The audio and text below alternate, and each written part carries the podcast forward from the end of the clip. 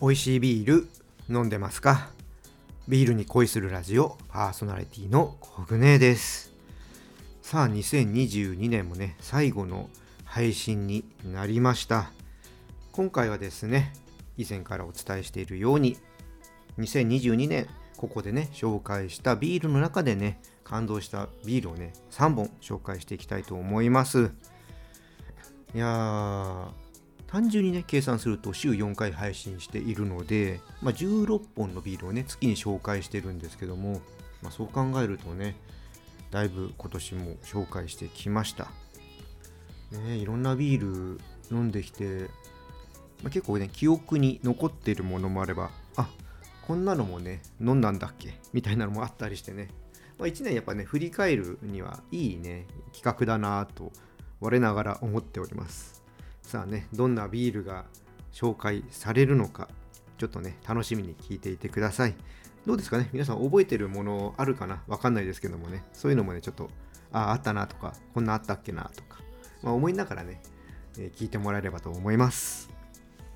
それではね今日も始めていきましょう。ビアコイオープンです。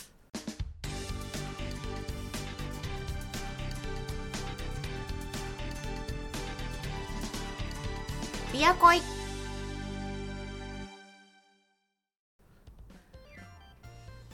改めましてビアコイです。じゃあね発表の前にね今日も変わらず乾杯していきましょう。今回はですね長野県の南信州ビールオグナアンバーエールです。こちらはですね力強い味わいが特徴の琥珀色のエールです。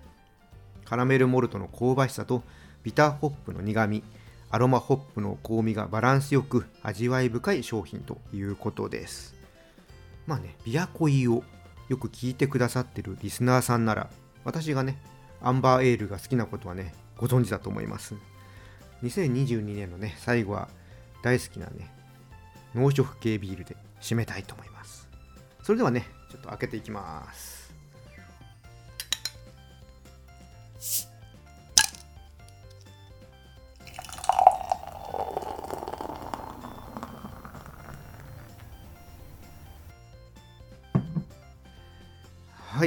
色はですね少し明るめのブラウンですね。透明度は低いかな。うん。まあアンバーエールらしい色合いだと思います。じゃあねいただいていきたいと思います。あーいいですね。落ち着ける味ですね。あのー、口にね含むと最初に酵母由来のねエスティリーなね風味がね広がっていきますね。でその後からね軽めのねカラメルフレーバーがね出てきますね。うん。余韻もねちょっとエステリーな感じとかあって、まあね、カラメルのね感じもそのまま残っていきますね。あの香りもねカラメルとかちょっと焦げたねトーストを思わせる香りがあってうん。アンバーエールらしい香りがあっていいですね。なんかね木をてらってなくてうん。いいです。もうなんかねこういうビールあればいいなっていう、なんでしょうね、最近、いろいろね、個性的なビールが増えてきてる中、どこか疲れてるんでしょうかね なんかこういったシンプルなビールがね、すごく飲みたくなるんですよね。はい、で、食べ物に合わせるなら、うーん、何がいいかな。おつまみ系とかね、ちょっとつまむんであればビスケットとか、食事で行くんだったらもうステーキとかハンバーガーとか肉肉しいものがいいかな。なんかその時に合わせていろいろ合わせられるなっていうビールですね。うんほんとねカラメルとかねそういう香ばしいアロマとかフレーバーがねお好きな方にはね勧めたいビールですね。でこちらのビールですねオンラインショップの方で購入することができます。いつも通りオンラインショップのリンク説明欄の方に貼っておきますので興味のある方見てみてください。はいじゃあビール紹介ねこの辺りにしてここからは2022年紹介したビールの中で感動したビールね3本発表していきたいと思います。じゃあねもう早速1本目からいきましょうか。1本目はですね小江戸ブルワリーさんの彩木コラボレーションビールです。これはね7月11日に紹介しました。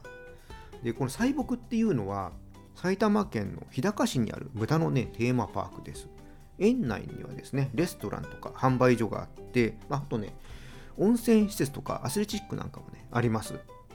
私ね昔この西北から車で20分から30分ぐらいかなのところにね住んでいたのでたまにねこのソーセージとかハムとかねそういうのをね買いに行ってました。でこの西北コラボレーションビールですけども西北のウインナーに合うビールということで小江戸さんと共同で開発したビールになります。スタイルは IPA でフルーティーなアロマホップが華やかに香り麦芽のうまみと苦みのバランスがいいのがね特徴です。これはね本当にね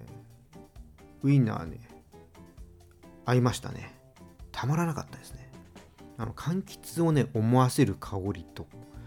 フレーバー良かったですしほんとね肉汁との相性抜群でしたね。もうビール飲んでウインナー食べてまたビール行ってっていうもうエンドレスループでしたね。ほんと美味しかったなと思って。うん。今こう話しててもねまたちょっとなんか当時を思い出してなんかちょっと口の中ちょっとねまあ唾液が出てきますね。はい。それぐらいねすっごい良かったですね。うん。で肉汁とのね相性がいいんでウインナーだけじゃなくって餃子とか、まあ、ハンバーグとか、まあ、メンチカツとかねああいうものとね合わせてもねいいんじゃないかなと思います。このビールはね西北のオンラインショップで購入できるのでちょっとね今ねこの話を聞いて飲みたいなと思った方はね是非ね買ってほしいなと思いますハムとかねウインナーとのねセットもあるのでねぜひぜひちょっと年明けたらね買ってほしいなと思います。まあ、なんなら今はね、オンラインショップでね、ポチッとしても全然構わないですけどね。ま届くのはね、年明けになりますけどね。はい、じゃあね、2本目いきたいと思います。2本目はですね、ヤッホーブルーイングの前略好みなんて聞いてないぜ、ソーリーセッションユズエールアラジオ仕立てです。こちらは8月の26日に配信したビールですね。はい、このビールはですね、日本古来から親しまれてきた和の柑橘である柚子をふんだんに使って海のにがりを豊富に含んだ粗塩で柚子の香りを引き立てたビールですこちらはねもう限定で過去にね何回か発売してるんですけどもね今年も夏前にね販売されてましたいやほんとねこれはねなんといってもねこの紹介文にあった通りね柚子の香りの良さでそのね柚子のフレーバーを引き立てる塩味ですね。これがね絶妙でねたまんないです。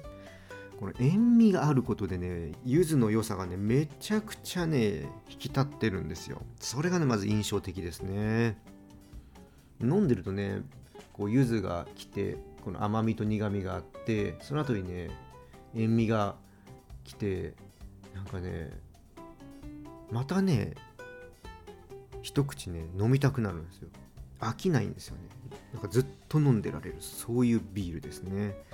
でもちろんねこれ単体でねビール単体で飲んでもいいんですけども焼き魚とね一緒に合わせるって抜群ですね、うん。まあ、時期的にはねちょっとサンマとかは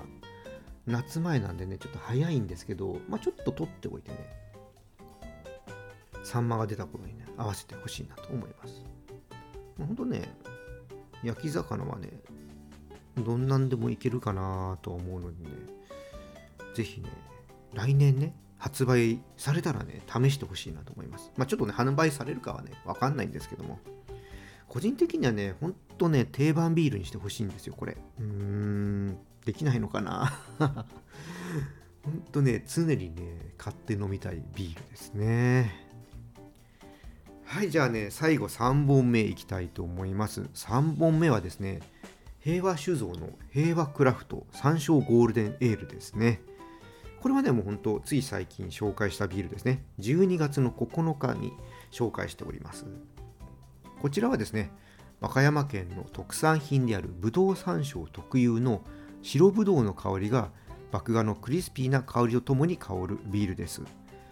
1本ね飲み切るとね山椒のもう一つの魅力であるしびれもね少し感じていただけるという、まあ、爽やかとともに楽しさも備えたビールということでした。これはねもう何が良かったかというとね山椒の香らせ方ですね。山椒をね前面にねバーンとね出してくるんじゃなくって後ろの方でね全体を支えるって言いますか、まあ、包み込むっていうかな。なんかねふわっとね香ってくるのがね良かったですね。このなんかね香らせ方がねたまらなかったですね。なんかいい意味でね控えめですごい飲んでてね心地よかったです。であのしびれっていうのはね正直感じなかったんですけどもうんほんとねビールとしてのバランスが良くって今年ね飲んだビールの中で個人的に一番感動したビールでした。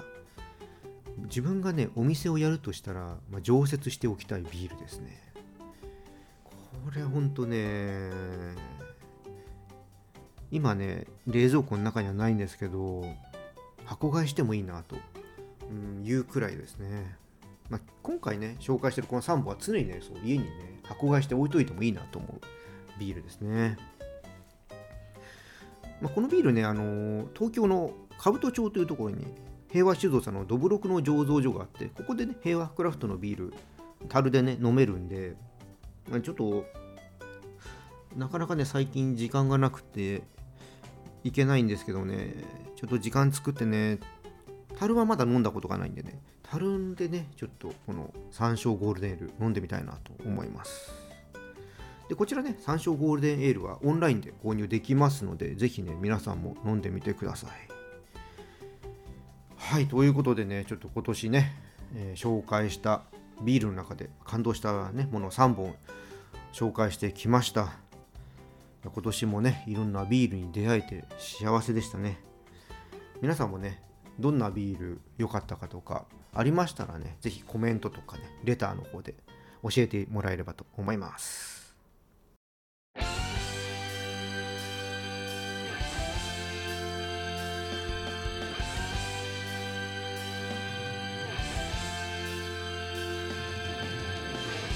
ビアコイエンディングです。いやー3本ね絞るの難しかったですね。過去のねサムネイル見ていってちょっと印象的だなって思ったものをねちょっとメモでピックアップしてったんですけども最初はね7本から10本ぐらいあったかな。まあそこからねうーんっていう感じでねちょっと優先順位つけてってまあ今回ねお伝えした3本にしました。初めはね、まあ、去年と同じで4本でもいいかなと思ったんですけども今年はねちょっと頑張ってね3本にしてみましたあの小江戸さんと平和酒造さんのはねオンラインショップで今でもね買えるのでさっきもね言いましたけどもぜひねちょっと購入いただいてぜひね年明けのビールとしてね飲んでもらえたらいいかなって思います